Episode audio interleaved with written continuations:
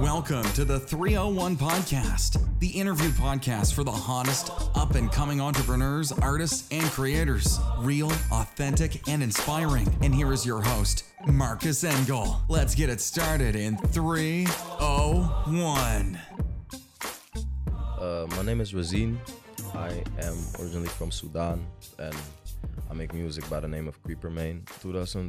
2020 was yeah was a great year for me, man. To be honest, looking back at it, yeah, of course, every I think everybody ha- had that because we had like all of a sudden like a bit more time uh to, for ourselves and at home that stuff popped up we kind of thought we of we had already dealt with. If money's a problem, it just sucks, you know. That just sucks. Money is not a nice problem to have. I just did it as well because I love it. But of course, people also told me like, "Yo, this is something you really love, and you're you you're kind of great at. You got a good voice, you know, like stuff like that." But you know, because my dad is a musician, he studied conservatoire in Sudan. At- When I, and and then when I wanted to do music, like my dad was like, "Yo." Go to the music school, whatever. Yo, what do you want to play? I was like, I want to play guitar, cause guitar school, you know. they don't, they don't really care about how many followers you got. It If it's like 2k or if it's 10k or whatever it doesn't matter do you make good music yes let's do something uh, race horses got eye patches. You know horses got their eyes to the side you know so he, he said race uh, race horses got eye patches you know because they need to go forward. And if they look left and right they're gonna fall.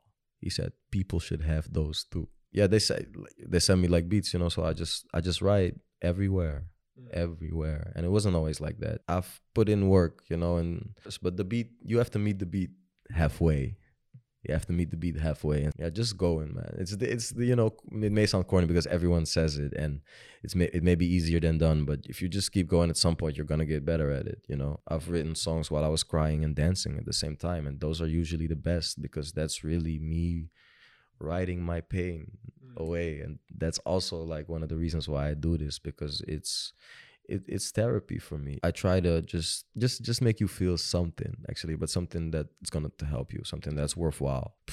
Like I, I literally said like to alkin last week like yo alkin man michael jackson is looking down at us from heaven being proud being proud. You know uh, the thing is if you're like an artist work kind of almost never stops but you just gotta find something that you love because then it doesn't really isn't really gonna feel like work and it's gonna give back to you.